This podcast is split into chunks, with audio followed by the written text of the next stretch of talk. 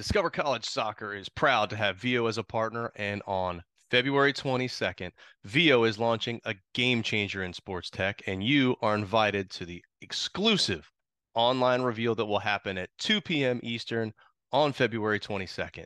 Get ready for a major leap in sports recording and live streaming. We can't wait to see you there. I can't wait to hear what they have in store for us.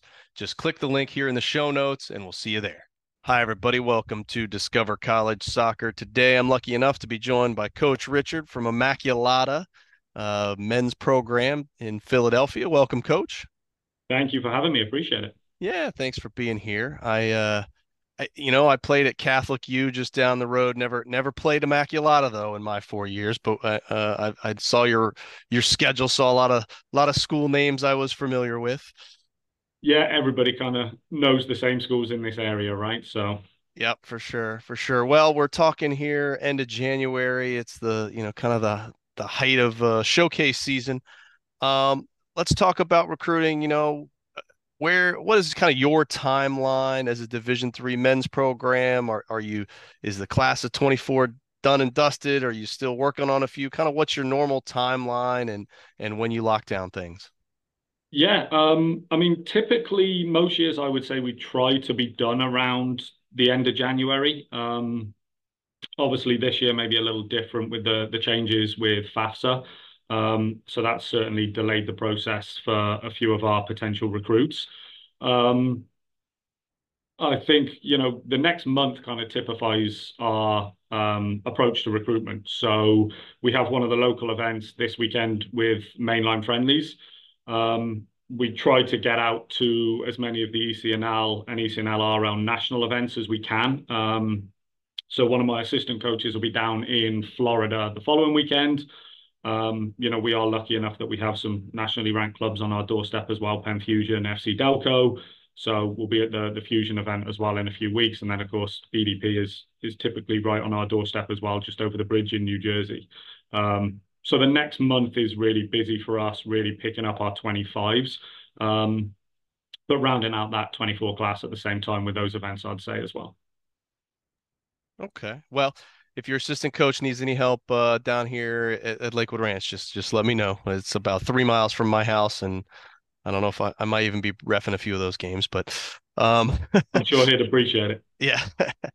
um, what about camps? Do you guys do any ID camps there at the school, or do you or your staff work other ID camps? How important are they in the general structure of things? Yeah, um, so we do work some other ID camps. Um, we have the uh, Philly soccer camps coming up, um, I think on the weekend of the 11th as well. Um, so I'll be there. For us on campus, our, our ID camps might be a little different. So we offer one in the summer. Um, so obviously this summer that will be more for the 25s that we've had on campus. We're kind of through 25 to 50% of the process at that point with those guys. Um, and we want to see, you know, A, how they interact with each other. What's that kind of dynamic like? Um, how do they respond to our coaching staff, a, typical training session with us? Obviously, they get to see our campus and our facilities again. Um, and then we typically try and offer one, you know, after the fall season at some point in the winter, um, as a way of maybe getting some new guys on the hook around that showcase time as well. Um, so we'll offer one or two a year, just kind of depending where we are. Okay. Well, whether it's at a showcase or an ID camp or anything else like that, what what kind of makes up the hierarchy of things that you're looking for in a player, whether that's on the field stuff or off the field?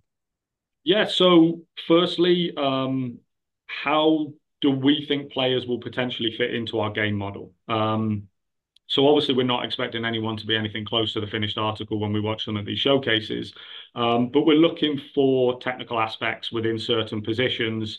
Um, you know, our centre backs comfortable on the ball, our fullbacks able to play in different areas, um, whether that be tucking in centrally, overlapping, um, just different aspects of what we think people could bring within our game model. Um, Obviously, we have to tweak that depending on how our roster looks, but we don't want to start from scratch with with new recruits. So one is what can they offer to us and our style of play. Um, the other big thing with us being a smaller school is we really want to get to know our recruits. Um, and understand what they would bring to the program and the the school kind of off the field. Um, so are they going to help continue to engage um, within the campus community and the local community? Are they going to push our culture and our standards and our values? Um, so we do spend a lot of time once we've seen recruits at events, um, getting to know them and, and really kind of seeing how they would fit in here as well. Okay.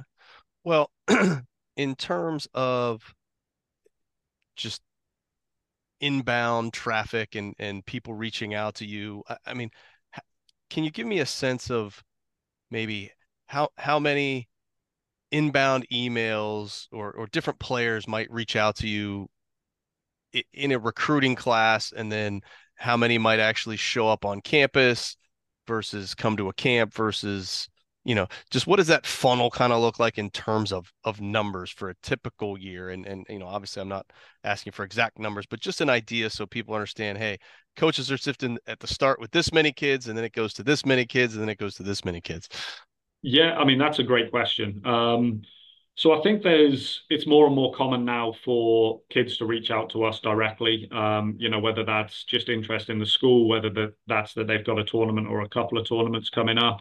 Um, so if you look at, you know, from that late November timeline, really through until probably Memorial Day, um, for the bigger events, we're probably anywhere between 20 and 40 emails. Um, so EDP Spring Cup, for example, uh, I'll be, yeah, I would say around 30, 35 kids will reach out for that event. We'll obviously also, as a staff, handpick the games at events we want to watch. Um, and then we'll follow up with recruits who maybe don't know about us or, or you know, we haven't had communication with previously. Um, so I would say right now for, you know, 25s is our kind of main focus. Um, by the end of the spring, we'll probably be at 100 to 125 potential recruits, and then that obviously narrows down. Um, so we cast a wide net right now and, you know, narrow that down to get the the 10, 12 kids we want in a typical class. Okay.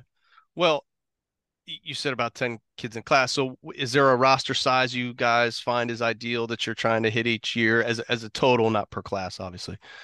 Yeah, I mean, we've been a bigger roster um, for the last couple of years. I think that's probably been more common post-COVID at the D3 level.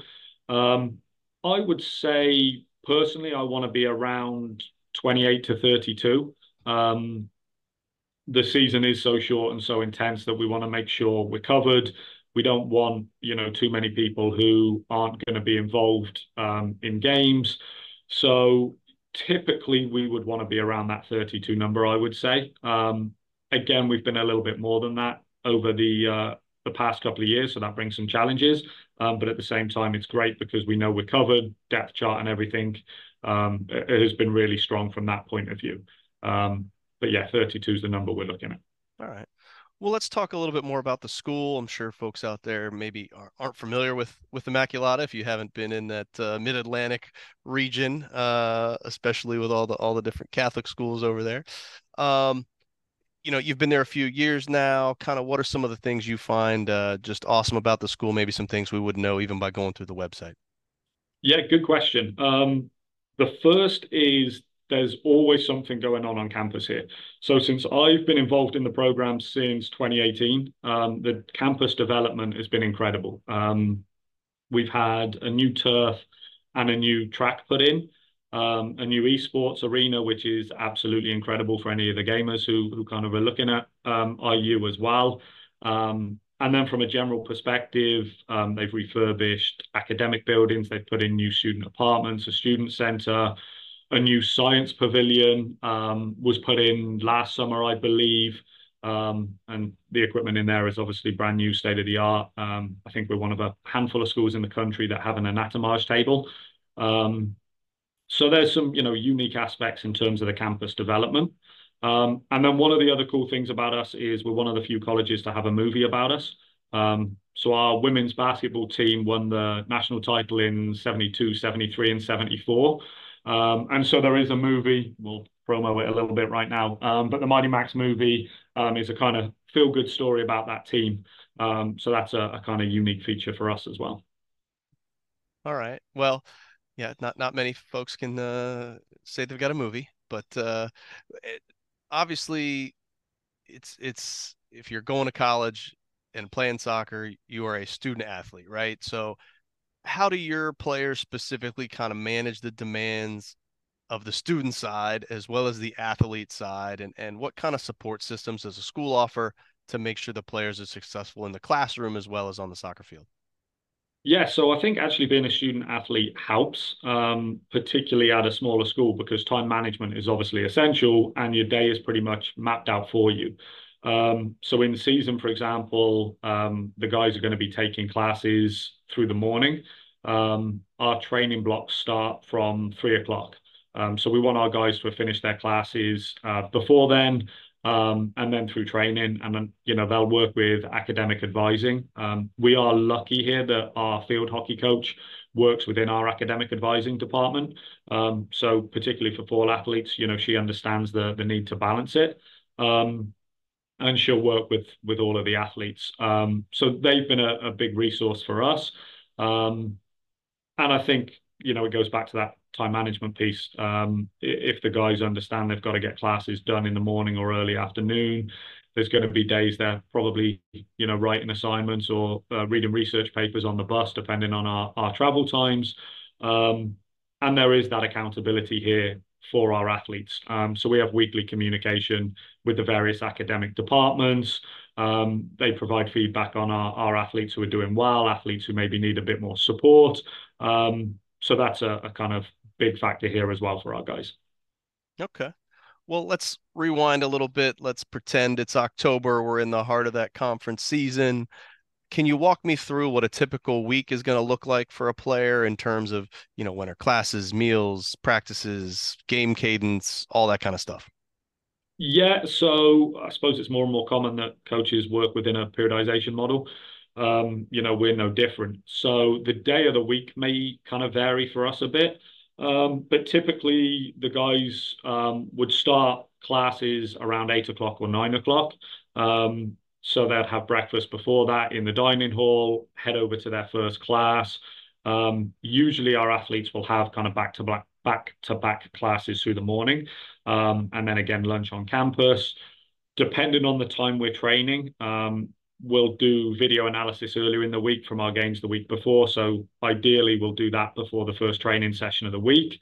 Um, there's, you know, scout report meetings here. And as you know, at D3, the games come thick and fast. So there's a, a ton of opposition analysis um, that we have to do as well. Um, and we are lucky this year that we've managed to schedule kind of 99% of our games for this coming fall on Wednesdays and Saturdays. So once the guys have had that first week or two, there will be a consistency to their schedule. Um, and I think that's going to be essential for them as well. Yeah, man, no, absolutely. Um, well, let's talk a little bit more about the team. Uh, we talked about roster size, but uh, the other part of the roster is the staff. Uh, so, can you tell me a little bit about your staff? What role does everybody play, and are there additional kind of support staff in the athletic department that help out with the team, and what that looks like? Yeah, absolutely. Um, so as well as myself, um, I do have numerous part-time um, assistant coaches or volunteer assistant coaches. Um, and this is where Immaculata is a smaller school and a fantastic community. Two of my coaches actually played here. Um, so my goalkeeping coach played here years ago and one of my assistant coaches as well. Um, and then I have, so I have a goalkeeper coach and three assistants. Um, the way we try and work it, a typical training session, um, we're going to try and hit some technical work with our guys. So one of us will will focus on that two or three days a week. Um, and then I I have one of my coaches focus more on the defensive side of the game, one focus more on the attacking side of the game. Um, we do split our roster into functional groups. Um, you know, with us being a bigger roster size, I think that's key to get the technical and tactical work with those specific units. Um, so we will have days of the week where, you know, one of our coaches is working with 15 of the attacking players, whether that be midfielders, wingers, and forwards, and another with the centre backs, fullbacks, and, and holding centre mids. Um, so we try and kind of rotate how our coaches work, um, just so we don't get stale um, and the boys aren't hearing the same voices. But that's typically the areas that we look to hit in, in most of our sessions. Okay. Well, we are uh, starting to get to that uh, spring season kind of time frame. Uh, I'm sure your your students are back in for the spring semester. So, what can they expect from a uh, off season or spring season uh, schedule? What you know, uh, what kind of training are they doing? Any kind of games? What what does the the off season look like? Yeah, so this year we actually gave our guys a bit more rest um, at the end of the fall season than we typically have done before. Um, so we try and break our winter programs into two phases. Um, so this past winter they started phase one um, during winter break. So, you know, it's kind of more body weight exercises that they can do within their house. Um, and then we gave the guys one day back on campus to reacclimate. Um, and we actually started phase two of our lift program um, that first week back. So they're working um, with a strength and conditioning coach right now, four days a week. Um, could be in the morning before uh, class begins, could be in the evening after classes. Um, but we're really kind of ramping up that strength program now. Um, that will kind of tailor off just before we begin our, our spring season. So we'll maybe give the guys uh, a week or two's rest. Um, yeah, and then we'll begin our our spring training. I would imagine the the kind of final week of February or first week of March. We're just actually kind of finalizing the days and times of that now. Okay.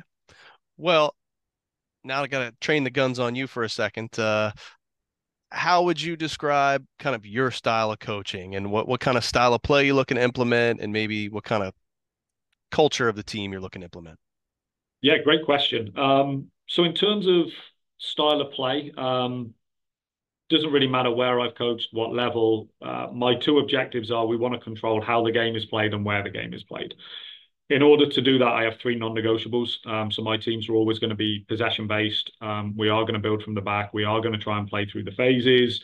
Um, we're going to be as attack minded as possible. Um, so we want to get numbers in and around the box. We talk about a number we want to hit in terms of box occupation. Um, and then we want to be as proactive defensively as we can be. Um, so a lot of our spring season actually is going to be looking at our press shape and our press structure and how we can counter press quickly um, and maybe with a bit more effectiveness and aggression. Um, but they're my, you know, my three non-negotiables. Um, we definitely have a, you know, a style of play. So in that sense, it goes back to recruitment when we are recruiting. And I said we want people who are, are going to kind of come into that game model. Um, it's not just about what they bring on the field there is a risk element to how we play. Um, so I am looking for recruits to show a, a bravery and a commitment to that. Um, and it, it means kind of sometimes ignoring outside voices with, you know, when we are taking risks and playing out from the back and you hear the groans and the noises from the crowd, can we be brave enough to ignore that and believe in what we're doing? Um, from a culture piece, I know core values is probably a buzzword right now, um, but we do spend a lot of our time relating back to our values as a program. Um, so we want guys who understand that, um, who understand why our values are important to us, um, and who are going to leave their jersey in a better place than when they picked it up. So that's you know both on the field and off the field. Um, so that's something we work with our guys a lot as well. Okay. Well, Coach, I appreciate uh, all the, the time and info you've given us. I got one last question for you, and that is if you had one piece of advice or, or one nugget of information that you would hope that that all prospects, parents, players going through this process would know, what would that be? Yeah, I, I think recruitment is such an individualized, kind of personalized process. Um, it's for people to understand that and own their process. Don't be swayed by friends who are maybe looking at, you know, other schools and, and trying to persuade people to follow them there. It's make the decisions that they're comfortable with, um, that are right for them um, and just trust themselves to know, you know, what they want, where they want to be. Obviously, work with their family, but ultimately, it's down to the the person and the player to to be confident enough to make decisions for the you know the best college experience for them. Couldn't agree more. Well, coach, wish you the best of luck with all the tournaments coming up, and uh, like I said, open invitation if your assistant needs any help when he comes down to Florida. Have him give me a give me a shout, and uh, wish you the best of luck this fall. Thank you. He's just happy to get away from the snow and the rain right now, I think. So he'll enjoy himself down there. Well, I'm sure. Well, he, he's timing it well. We had winter uh, last weekend, so we're back up to normal Florida temps now. So yeah, we've got winter for the next two months, I think. yep. All right, coach. Take care. Thank you so much. Appreciate it. Hi, everybody. It's Matt from Discover College Soccer. I hope you're enjoying the podcast, whether that's on YouTube or your favorite podcast platform. Don't forget to hit the subscribe button. I also wanted to let you know about the Discover College Soccer Study Table. This is our brand new online portal that is complete with a 14 part online course giving you all of the ins and outs of the college soccer recruiting process. There's also a wealth of resources such as checklists, templates, there's the spreadsheets that have every soccer program in the country along with their coaches, their contact information, their social media information, uh, some basic stats about the school, and more. Plus, there's an online community where you can ask your questions, share your wins, your losses, any questions that you may have around the college soccer recruiting process. It's all there at the Discover College Soccer study table that you can find at discovercollegesoccer.com slash study table and hopefully we will see you there.